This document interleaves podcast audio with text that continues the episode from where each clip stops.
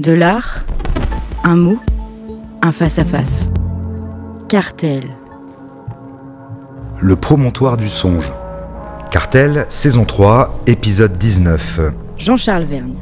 Aujourd'hui, nous allons nous consacrer à trois photographies euh, réalisées par euh, Lucas Hoffmann, euh, qui est un photographe né en Suisse en 1981, qui vit à Berlin, euh, nous avions évoqué euh, lors de l'épisode précédent euh, la grande œuvre d'Anthony Place qui se présente comme une espèce d'immense bâche photographiée la nuit, je le rappelle. Alors ce qui est très étonnant, c'est que sur la première photographie de Lucas Hoffman, on a une espèce de correspondance formelle entre, entre la bâche photographiée par Anthony Place et une bâche qui se trouve sur cette photographie. Alors on va le voir, on va, en tout cas, on va l'entendre au minimum, j'espère que vous verrez les œuvres. Euh, les trois photographies de Lucas Hoffman ont quelque chose d'assez étonnant parce que, euh, d'un prime abord, on ne sait pas trop quoi en penser. Euh, elles se révèlent à nous dans dans une forme de, de banalité, je dirais. mais Lucas Hoffman est un photographe extrêmement précis, d'extrêmement méticuleux, d'extrêmement pointilleux dans ses cadrages. Il travaille à la chambre photographique. Et ça, c'est un premier, un premier indice. Euh, un photographe qui travaille à la chambre photographique, ça n'est euh, évidemment pas un photographe qui va prendre des photographies à la volée. Euh, il se promène pas avec son appareil photo en disant tiens ça euh, c'est pas mal je vais le faire. La photographie à la chambre est un exercice qui demande de la préparation, une grande méticulosité. Euh, la chambre photographique est un, appareil euh, assez encombrant, donc euh, il faut que les, photographies soient préméditées. Il n'y a, a, pas cette possibilité d'arriver, de photographier spontanément, de manière instinctive, les choses. Donc il faut avoir ça à l'esprit quand on regarde euh, les trois photographies que je vais évoquer parce que euh, la, relative banalité apparente euh, que je mentionnais il y a quelques instants, elle est immédiatement balayée par le protocole même qui est celui de Lucas Hoffman avec cette chambre photographique. Au final, on s'aperçoit en regardant ces trois photos que je vais décrire dans quelques instants que assez rapidement, on va être focalisé par des petits détails, par des agencements, euh, euh, par une composition, et que assez rapidement, euh, les choses vont dériver vers une dimension assez poétique. mais une poésie, une poésie qui ne se livre pas dans une quelconque forme de lyrisme. on n'est pas du tout dans une grande envolée poétique comme on pourrait l'imaginer parfois. C'est une poésie beaucoup plus ténue, euh, beaucoup plus, euh, beaucoup plus euh, simple, mais, mais, mais, qui peut nous, nous, emmener très très loin. La première photographie, on est visiblement cadré sur l'intérieur d'une remise. on voit du bardage dans la partie haute, donc on est, on est manifestement dans quelque chose qui ressemble à un hangar. Et dans ce hangar, dont la façade est ouverte vers l'extérieur, on voit euh, une carriole en bois, une vieille carriole en bois, posée sur, euh, sur des roues, sur un essieu avec deux, deux, pneus, deux roues. Sur la partie gauche, à gauche de cette carriole, on distingue euh, le côté d'un container. Et puis, dans cette carriole, on voit une bâche. On voit une bâche qui est mystérieusement maintenue en hauteur. Elle est déployée. Euh, comme si euh, une de ses extrémités était maintenue par un câble euh, depuis le plafond. Donc on a l'impression finalement que cette bâche tient un peu toute seule. Moi, quand je vois cette œuvre, il me faut du temps parce que je pourrais, comme n'importe qui, passer devant cette photographie en me disant bon, ben voilà, il n'y a pas grand-chose à voir finalement, ça m'intéresse pas tellement. J'ai l'impression d'avoir déjà vu des centaines de, hangars ou des centaines de remises avec des objets entreposés. Euh, des objets au rebut, hein, parce que tout ce que je suis en train de regarder sur cette photo finalement euh, n'a pas la moindre noblesse. Euh, la carriole est vieillotte. Les essieux et les pneus qui la supportent manifestement sont des choses assez anciennes. Et la bâche bah, la bâche elle n'est pas très belle. C'est une bâche qui est, qui est rapiécée qui comporte un certain nombre de taches de gras ou de graisse. Euh, elle est de couleur euh, totalement lavasse, euh, délavée, et puis il y a des parties qui sont un peu plus sombres, il y a, y a une partie qui est un peu rougeoyante, il y a du noir, bon voilà, il n'y a pas grand-chose quoi. Mais au bout d'un moment, ce que je me dis, c'est que je suis donc face à une photographie dont la conception a nécessité, parce que c'est de la chambre photographique, une grande préparation. Donc assez rapidement, je me dis que bah, une bâche remisée sur une remorque de bois, ça n'est qu'une bâche remisée. Mais l'instant d'après, je me dis, oui, mais cette bâche euh, qui, euh, qui, est disposée sur cette remorque, c'est aussi une voile de bateau.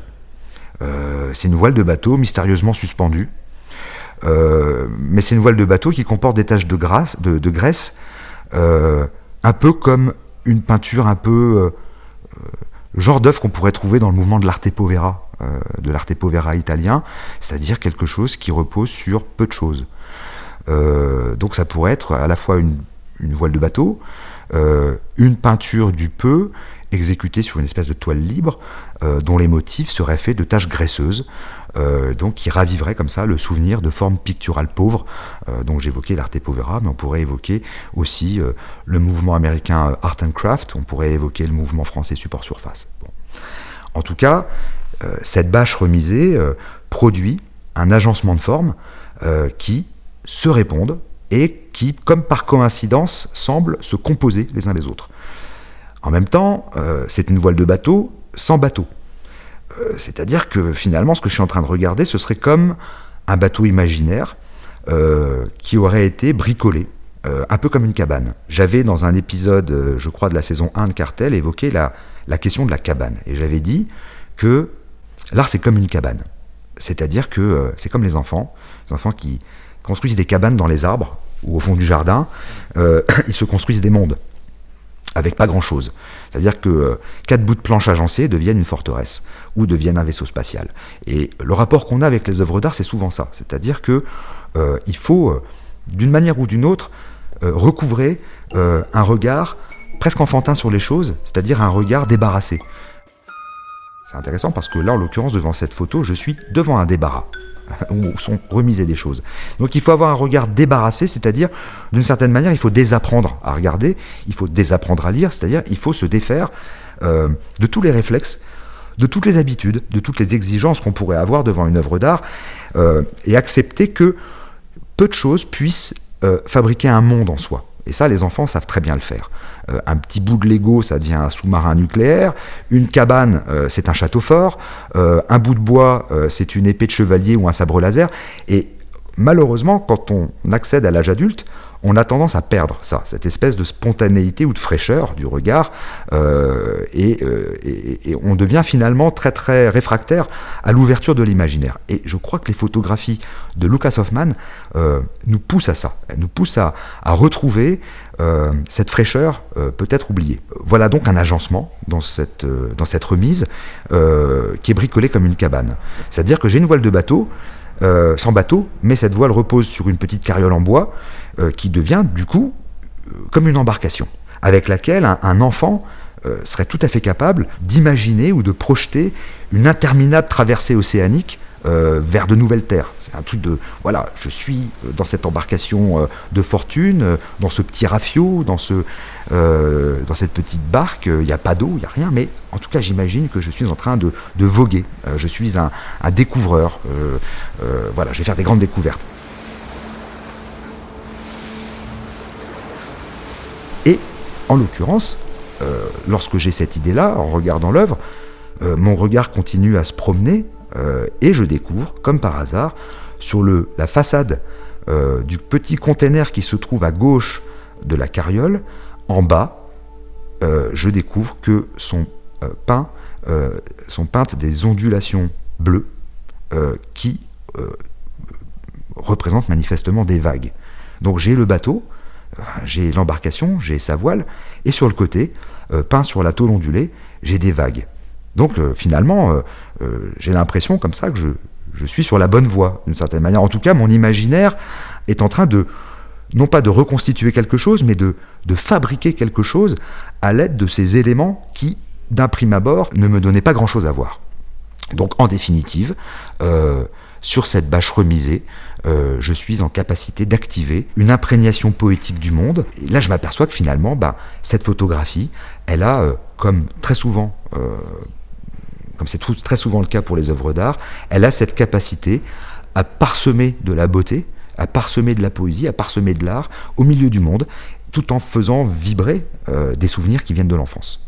Donc ça, c'est la première photographie. La deuxième photographie représente euh, ce qu'on voit, on, est sous un, pont en béton, donc un pont sans aucune qualité architecturale particulière, hein. c'est un, pont de route nationale, voilà, donc il y a un pont qui enjambe un cours d'eau, on est sous le pont, on est au pied d'un des piliers du pont, et ce que l'on voit, c'est euh, un jeu d'ombre.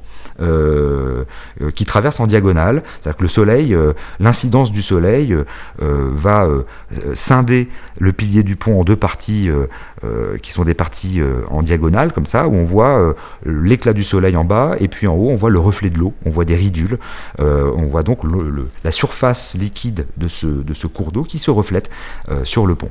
Et puis sur la gauche, euh, on voit l'extérieur, c'est-à-dire qu'on voit euh, un petit monticule avec des petits bosquets, euh, des petits arbres qui sans doute bordent la route qui passe sur ce pont.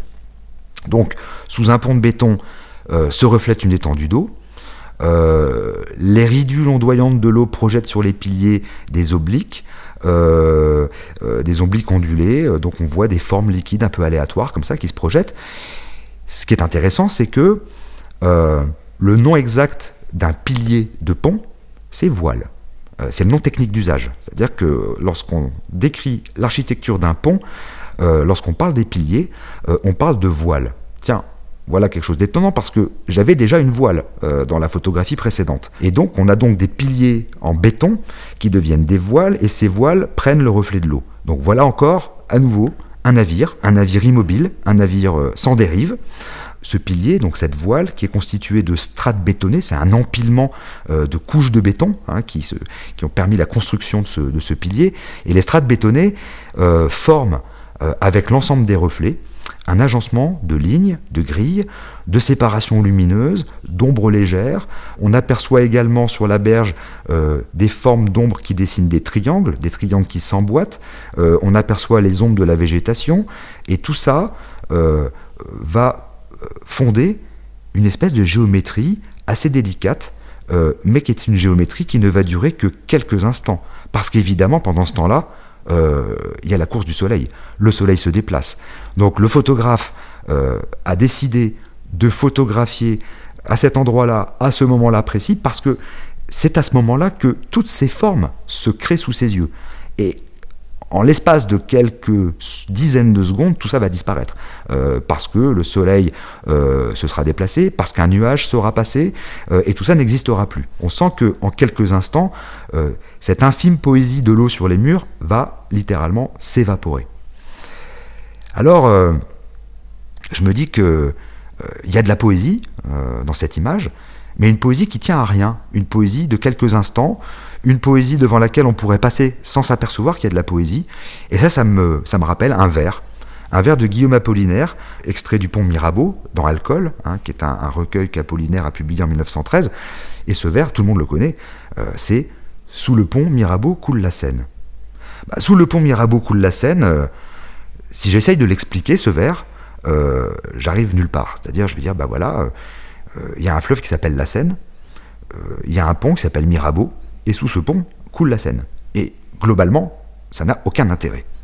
Sauf que ça marche. Sauf que la poésie vient euh, se glisser euh, subrepticement par de la musicalité euh, dans ces mots, dans ces quelques mots agencés par Apollinaire.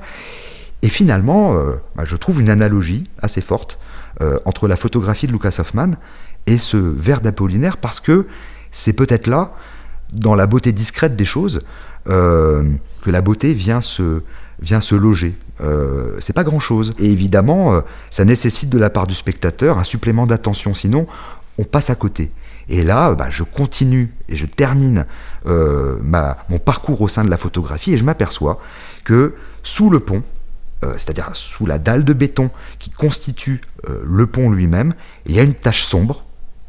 Et je m'approche, et c'est minuscule, mais je n'avais pas vu qu'il y avait des minuscules stalactites d'une couleur brunâtre, comme une tache d'eau qui, depuis des années, euh, se serait accumulée, euh, aurait formé des stalactites calcaires, tout petits. Et donc là, je suis d'un seul coup devant une photo où je vois d'un côté euh, l'impermanence, c'est-à-dire la fuite, la lumière va s'enfuir, le soleil va se déplacer et l'agencement poétique va disparaître. Et parallèlement, un temps long qui est celui de la formation de ces petits stalactites sous le tablier du pont. Donc voilà pour cette deuxième photo. Troisième image euh, de Lucas Hoffman. Euh, nous sommes visiblement, euh, alors peut-être dans la cour d'un immeuble ou, ou, dans une rue. La photo a été prise sur un trottoir, le long d'une façade d'immeuble. Et ce que je vois, en fait, c'est un angle. C'est un angle d'immeuble. Euh, donc c'est un, mur sans aucune qualité. Hein. C'est une espèce de crépi euh, passé euh, à l'enduit blanc et dans la partie haute et à l'enduit gris dans la partie basse. Et en surplomb, j'ai le, promontoire d'un balcon ou d'un auvent, je ne sais pas exactement, en tout cas une partie en béton, grâce à laquelle une ombre projetée du soleil, très puissante, très contrastée, très noire, vient dessiner euh, sur le mur qui se trouve en dessous un triangle, ou plutôt un trapèze. Euh, donc euh, quand je regarde cette photo, j'ai au milieu de la photo une forme trapézoïdale ou triangulaire noire, comme si j'avais un écran qui venait euh, se, surimposer à cette image extrêmement banale de cet immeuble euh, sur le bord d'un trottoir. Donc au coin d'un immeuble, le soleil au zénith, on est vraiment au zénith parce que l'ombre est très verticale. Le soleil au zénith porte l'ombre d'un balcon, donc à la verticale, forme les contours d'un écran trapézoïdal dont l'obscurité va venir se juxtaposer à l'ouverture d'une fenêtre que je n'avais pas vue, qui se trouve sous le balcon, une fenêtre très noire. Donc on a une ombre noire sur une fenêtre noire. Et donc finalement, comme dans les deux photos précédentes, il n'y a rien à voir sinon une coïncidence heureuse qui me révèle un écran qui tranche sur le réel, euh, euh, qui se, pose de manière extrêmement frontale par-dessus la photographie, euh, dans une espèce de présence qui est à la fois brutale et totalement spectrale. Il n'y a rien à voir sinon euh, la transparence de cet écran, euh, euh, le liséré imparfait, presque aquarellé que cet écran va tracer sur le sol irrégulier du trottoir, sur une gouttière qui se trouve au fond, qui va être juste frôlée par une arête de ce trapèze ou de ce triangle, et je m'aperçois qu'il y a un agencement quasi parfait des choses.